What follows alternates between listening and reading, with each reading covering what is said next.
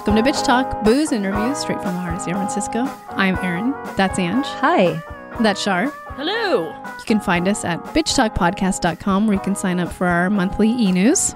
For behind the scenes videos and two minute clips of our interviews, head to our YouTube channel and subscribe. You can find us every other Thursday morning at 9:30 a.m. at bff.fm. And if you like what you hear, rate and subscribe wherever you listen to podcasts. For the love of God, do it. It really helps.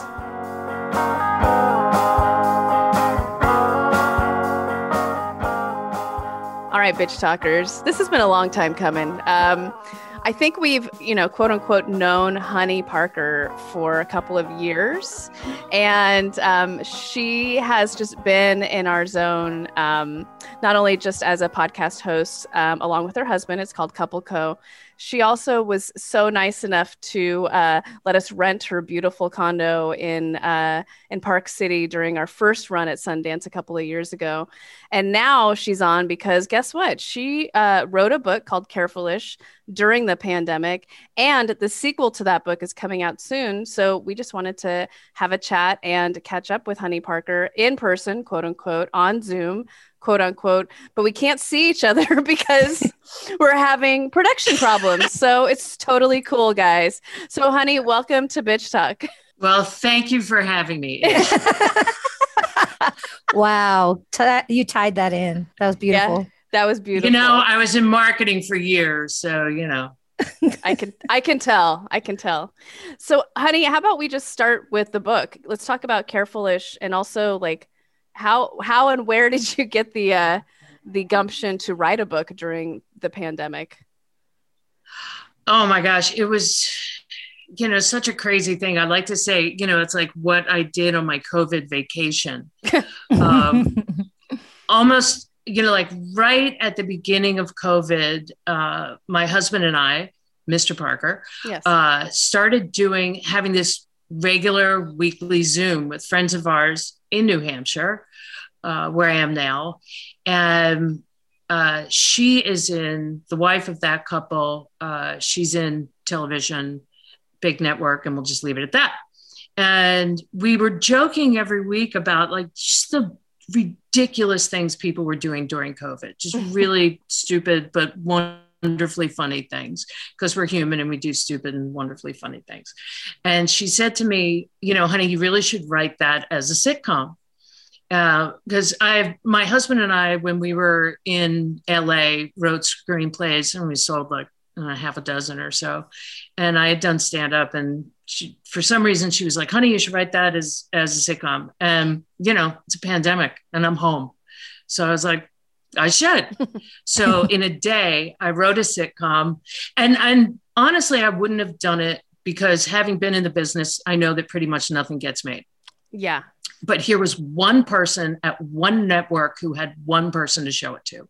And I thought, well, that's better odds than, you know, usual. So in a day, I wrote the sitcom, and the next day, I wrote an outline for the whole first season. And I sent it to her, and nothing happened you know, and just like you thought. Shocking. yeah. Just just as predicted, way to manage expectations. And so my husband, Mr. Parker, said, Well, you know what you need to do is write a novel because that way you don't have to wait for anybody to greenlight it. And at the end of the day, you will have something. You will it will exist in space. Mm. And I thought, okay, you know, I mean, I had never written a novel and the longer format stuff I had done with him. So this was my first venture in long format by myself. Um, but again, it was a pandemic and this is a cheery note. My mom died in the beginning of the pandemic. So I was just oh, like, so I needed something. Mm-hmm. Mm-hmm. Thank you. And um, so I did it. When I was about three chapters in, he was he said, by the way, it needs to be a series. And I said, why is that? And he said, because your third book sells your first book. So, you know, I just, for some reason, I didn't say, well, that is just ridiculous. I just said, okay. um, and I put my head down and wrote a little bit of humorous fiction about six friends in New York City during the beginning of a pandemic. Wow. That's such a cool story. I love how you just sort of fell into it and you know just from looking at your your background you've written before you've written in other like sort of business style yeah. writing and I, I believe you've done screenplays as well is that correct yeah so I mean, I started writing in advertising. I started as an art director and became a writer um, in advertising, big agency advertising in New York and then Los Angeles. And in Los Angeles, I met my now husband um, and uh, Pam Wallace, who co wrote the movie Witness. Uh, that's an interesting story. Uh, she knows my husband, not knows him, she knows my husband. um, and well, being clear. Um, and she had asked him, she had had an idea for a screenplay and uh, but it's a comedy and she is not a comedy writer. She's a great writer but comedy is not her thing. And so she asked him to write it and he said well do you mind if honey writes it with me? And i thought that was just madness. I mean we were we were not married at this point. We had never written together. Um, and and it almost broke us but it ended up um, we sold that screenplay and and about half a dozen more um, so that was the beginning of our writing career, my long format writing career. And then um, we left LA, moved to Park City, Utah, opened an ad agency. And so writing in that capacity, and we've written some business books together as well. Uh, but this is my first, these are my first novels. I think the next one comes out next week. Yeah, well, what, what I was interested in is how does your writing style change depending on what you're writing, or does it? You know, are you one of those from nine to five, I'm going to write and just really strict about it, or do you need to have music, tea, or, or like how do you just sit down in front of a blank screen and make it happen? Do you need special lighting? we know about I your lighting team needs. of lighting engineers. I, I have very specific lighting needs. I love the word needs. We always so we joke about advertising all the time. This is not the question you asked, but but needs is one of our favorite words because people have all kinds of needs in advertising. Um, but I have lighting needs. Uh, my style of writing, um, you know, I I figured it out pretty quickly. And and i wrote this like a house on fire because i have a friend who's in publishing and i sent him actually the sitcom and i said i'm thinking of turning this into a novel. What do you think? And he loved it uh, and he said but you can't go with a regular publisher because this has to come out in the fall and a regular publisher is going to take at least a year if they take you on and so I had in my head, okay, it's got to come out in the fall. Um, so I have to write as fast as humanly possible, uh, which was better for me to write quickly because I've got six main characters, and writing quickly helped me keep everybody's story in focus. Uh, so I figured out within about a week that 2,500 words a day is my pace. Um, if it ends up going a little more, fine. Um, and to make that happen, I need one can of Red Bull, um, and I cannot eat breakfast. Oh. And I'm often done writing by about four o'clock. Wow. No food and just Red Bull? um, and, and, and great lighting if if only yes yes i was 400 pounds when this started no um i i would eat lunch and i would try to get work a hike in there as well. And mm. i was writing five days a week 2500 words a day. Wow. Wow. That's some concentration honey. Yeah. It's you know uh, in the beginning, it really was um, because my writing style, it, like it took me a little bit to figure out how I was going to tell the story. And because it's six main characters, their lives overlap constantly. Um, but, you know, it was like, what was my voice? Because I'd never written a novel before, but I had written screenplays. And when when I was working on screenplays, I've not that I didn't focus on the whole thing, but dialogue was really my thing. Mm. Um, and I, I love dialogue. And that was, Mr. Parker is way better than me at stage direction. Mm-hmm. Um, and if you read the book, it reads almost like a screenplay. Yeah.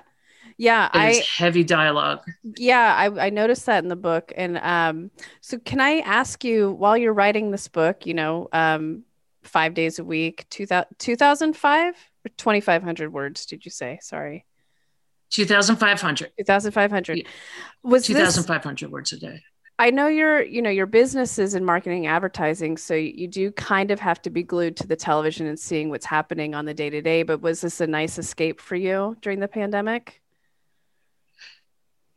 It was the best gift I could have given myself. Um, I told mm. myself that I lived at a writer's retreat because uh, yes. we had been traveling around the country, like like before everybody else said a pandemic. I must get in an RV.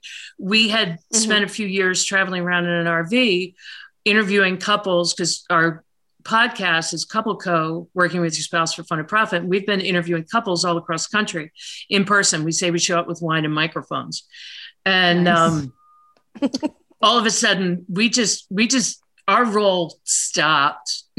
You know yeah. like we came to a dead stop. And so but we were at the base of a ski resort. And so i told myself that this is a writer's retreat. It is not a pandemic. And um, and selfishly one of the characters has like a really close relationship with her mother. And they talk on the phone a lot. And that she is not the character's not based on me, but that relationship with her mother is based on me. And the mother is so based on my mother. And so I just got to talk to my mom some more. Oh, okay. Oh, that's so beautiful. Yeah. And, and you're so lucky that you found something to get you through this year plus uh, that, that we had that, that kept you going. Um, but I really, it's so hard, honey, because even just looking at your bio, I'm like, what the hell? I want to talk about everything. Mm-hmm. We don't have five hours. I'm just going to briefly brush over some things. Pick that, one thing. Go ahead, pick something. Okay. Well, I had I'm three sure. that I was going to bring up that I, I, mean, you can pick something, but go you, for it. You sailed in the North American Fireball Championships, and you're not a sailor. You you you sparred no. with the world's female boxing champion, um, and you spend half the year traveling with your husband. Yep. So, I mean, you can start with yeah. one, and then you know, Erin and I can keep talking about the rest. I don't know. It's just insane. I will say that the scariest thing I've ever done was write a screenplay with with my then boyfriend. But um sailing so he was a lifelong sailor. And when we started dating uh, you know he would talk about sailing and he hadn't sailed in years. And i thought well that's just that's so sad. And um, so i gave him we went out.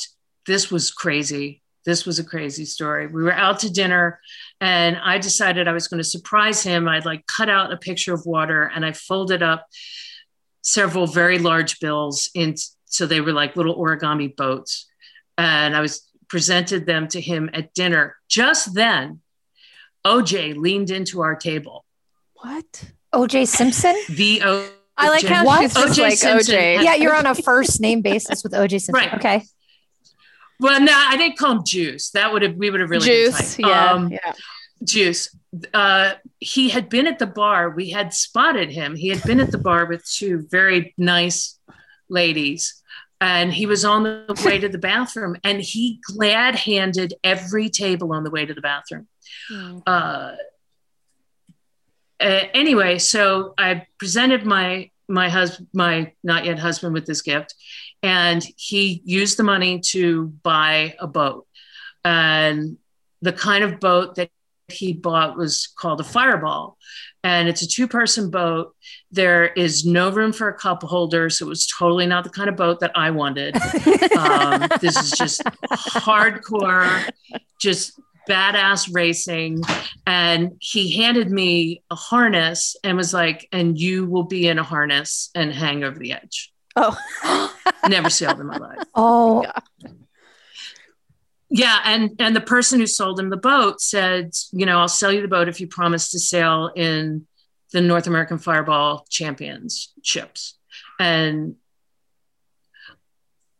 he oh did you know that sailboat racing meant that you're doing seven races No. I know nothing. yeah yeah. we don't know it was a anything about weekend i was so driving up in the car i hated him by this point. And driving up in the car i find out that what he's thinking is i can't believe how lucky i am. I found somebody who loves doing what i love doing. This is so great. And i'm sitting there going okay i've let him move in. In in advertising if a headhunter finds you a job you have to keep the job for three months um, so they can make their money. And I thought, well, everybody says that a relationship is more important than advertising, than work. So I should let him stay four months before I kick him out. That's what I was. so kind of you. yeah. And and we ended up doing our first, really our first collaboration was a book called Trial by Fireball Oh. that we never Oh, published, but it yes. was therapy. Oh. yeah. You And guys then- had oh sorry you just had all these major tests at the beginning of your relationship so obviously you, Huge. you were going to be good good Yeah. to go uh, throughout the rest the rest the rest of your life you know, there are ups and downs, but nothing's nothing's that bad. Oh, well, you did get married in one of my, well, my favorite place and Angie's favorite place, I think, right? New Orleans. oh yeah i thought you were going to say Oh uh, yeah. yes new orleans yeah, that was fantastic. Well, we picked New Orleans because neither of us have family there. We, we were, So smart. So smart. I know it's easier, Uh, right? Yeah, I we, guess. We were at a friend's house uh, in LA. In fact, we were at David Sheffield's house, who he wrote a blurb on the back of the book. He, um, David, uh, writes for writes a lot for Eddie Murphy, and he did Hmm. Coming to America. Um, but we I've were never- at David's I've house never- at a party. And What's the movie that you just mentioned? Never heard of it. just kidding. Coming to America. It's a small. It's an indie. yeah. Um, but Blaine said um, we're getting married in in New Orleans on Bastille Day. Whoever wants to come will buy you dinner. And twenty five people showed up. oh Man. well there would have been 27 if you had our contact info You know, Oh. I'm surprised like the waves didn't ripple out and hit you, pull you in. It was yeah, it was great. Well, just you know, we we have to go soon, but you're just I, I just have to hear about you spend half of the year in an RV with your husband. Can you tell us how you make that work Mhm. and and also, you know, how does travel change when it becomes a lifestyle and not a vacation? Well, you know, that's interesting in that everybody assumes you're on vacation because you're not at mm-hmm. home. But we're constantly working. Like it's it's hard to find a day where we're not working in some capacity and you know, it's the life we chose, but it just kind of you know, it's like a little bit of a pinprick when somebody is just like, "Oh, you know, you just you know, like everything is a vacation for you." And the other thing is, whenever you show up, when you show up for the person whose home you're showing up at, it's a little vacation for them. So then they, you know, break out the alcohol and whatever, and and you just put weight on. That's just, just, just putting weight on. I've worked out like on the side of the road. I've, you know, you just like find it where you can. But as far as as time with each other, I think we're just good at it. Mhm. Um, we're good at, at kind of giving each other space. Like we can be within feet of each other, and he can have his head in his computer, and I'll have my head in my computer, and and we're just we're away from each other. Um, that said, a nice trip with the girlfriends is aces. Right. I agree. Um, He is also, by the way, he is also the best cook I know. So we eat really well on the road. Mm, that helps. yeah. Yeah. That, that's a really Yeah. that's a good factor um, for this this kind of this kind of quote unquote work you're doing um, and being on the road. Um, before Yeah. we wrap, before we wrap, though, I want you to uh, let everyone know and let our audience know where to find your books and how to order them and where to find you. The books are easier to find. Um, so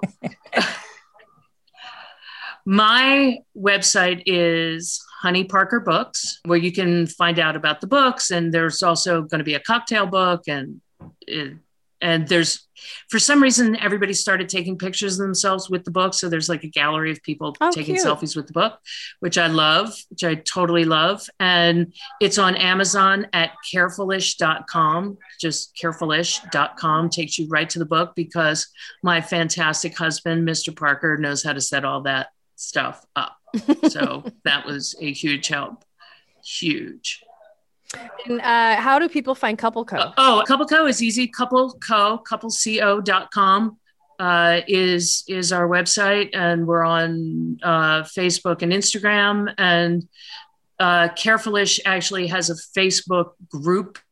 Oh. It is Careful-ish, uh, where we just share some ridiculous things whenever we can. Only about COVID or just in general? No, well, you know, um, no, because people just do ridiculous things in general. It started out just being, you know, like people would share their the names of their sourdough, um, and now we've now we've we've ventured out. Well, because we're all starting to venture out, so you know what goes up starts to expand, like sourdough. I was just gonna say that is that in reference to sourdough? Sourdough-ish, if you will. It is sourdough-ish. Yeah, we get a lot of issues. I love that. There's a lot of is- there's a lot of issues in life. Well, honey, thank you so much for being on Bitch Talk finally, and I, I'd love to have you back whenever. It is my pleasure. I've been following you ladies for years, especially since you know you were in my house, and you didn't make a mess at all. We Super did clean it, when you guys and we were done. cleaned. We are very clean. Come on, Yes. you got to be respectful. Well, you were, and and yeah, you're welcome anytime. Oh, thank you, honey. Thank you so much, honey. Super fun. I need, yeah, we need a part two. You need to elaborate on everything, basically. So, Well, you let me know when you want me back. You guys are great.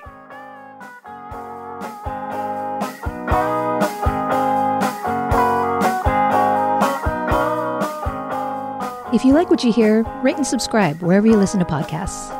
For more information about us, you can head to bitchtalkpodcast.com. This podcast is created, hosted, and executive produced by Erin Lim. My co host is Angela Tabora, aka Captain Party. The show's edited by producer Shar. We're powered by GoTo Productions.